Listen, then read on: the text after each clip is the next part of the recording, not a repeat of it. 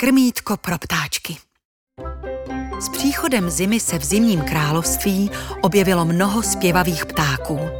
Jakoby se všichni ptáčci s křehlým mrazem stáhli do blízkosti dvorů, aby se alespoň trochu zahřáli a naplnili si bříška. Jejich zpěv zpříjemňoval den každému. I tomu nejmrzutějšímu člověku zlepšili náladu. Tím za to dávali slunečnicová semínka. Ale mrazy byly stále tuší. Ptáčků se slétalo víc než minulé roky a ne každému se našlo něco do zobáku. Truhlářův syn Emil právě stál u okna. Pozoroval, jak se vrabci a síkorky perou o semínka rozsypaná na zemi. V tom dostal nápad. Co kdybych jim vyrobil krmítko? Chlapec se nadšeně rozběhl do dílny, kde měl jeho otec odložené nářadí. Budu potřebovat kladivo, hřebíky, hoblík a pilku, říkal si Emil. S tatínkem jsme už nejednou zatloukali hřebíky, takže to nemůže být nic těžkého. Seženu si pár kamarádů a práce nám půjde od ruky. Vyběhl ven a volal. Kluci, holky, mám nápad!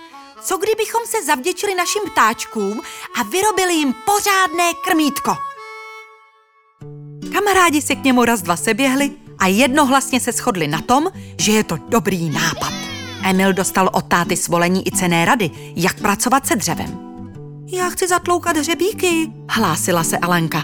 A já hoblovat, přidal se Alfons a už bral do ruky hoblík. Počkat, brzdil je Emil. Nejprve si musíme nakreslit, jak bude krmítko vypadat. Společně udělali na papír náčrt jednoduchého dřevěného krmítka. Alenka by ráda přidala dřevěné ozdoby a Alfons zase lomenou střížku. Zhodnotili však, že takové složité věci asi nezvládnou. Děti nejprve opatrně nařezali několik dřevěných prken. Práce s pilkou není jen tak. Potom si připravili hranoly, které budou držet střížku. No a nakonec vyhoblovali pár dřevěných šindelů. Už to jen celé nějak pospojovat, poznamenala Alenka. Emil chytil hřebík do levé a kladivo do pravé ruky. Nejprve si dvakrát vyměřil švih, jak to dělá jeho táta. Ale když měl udeřit, trefil pouze svůj palec. Au! Ozvalo se. Ukáž, zkusím to já, navrhl Alfons. Zatloukání mu šlo lépe než Emilovi. Když přibíjel třetí hřebík, nabral takovou jistotu, že sebevědomě prohlásil. Ten další zatluču i poslepu. Zavřel oči a... Asi si domyslíte, jak to dopadlo. Pusťte k tomu mě, řekla Alenka. Chybělo ještě jedenáct hřebíků. TB, vždyť nemáš sílu, řekl jeden z chlapců.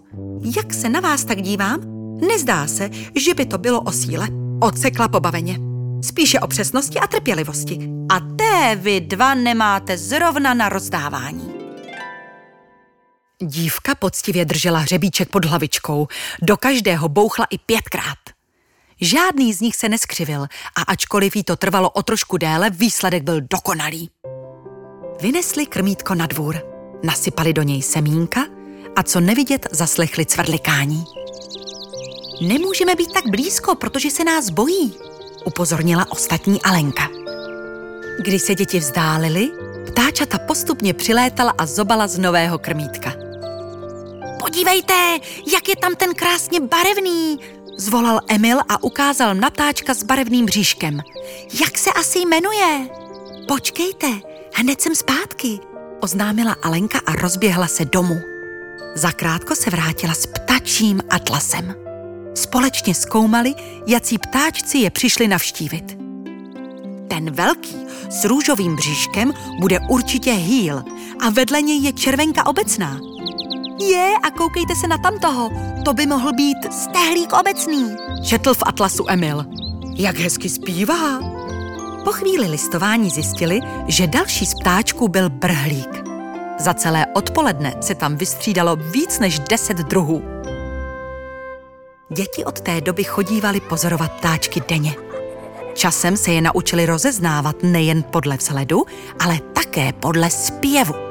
Za to, že se o ně starali, jim ptáčci každé ráno vyspěvovali pod okny. A věřte mi, není hezčí způsob, jak ukončit spánek, než vstát za štěbetání ptáčku. thank you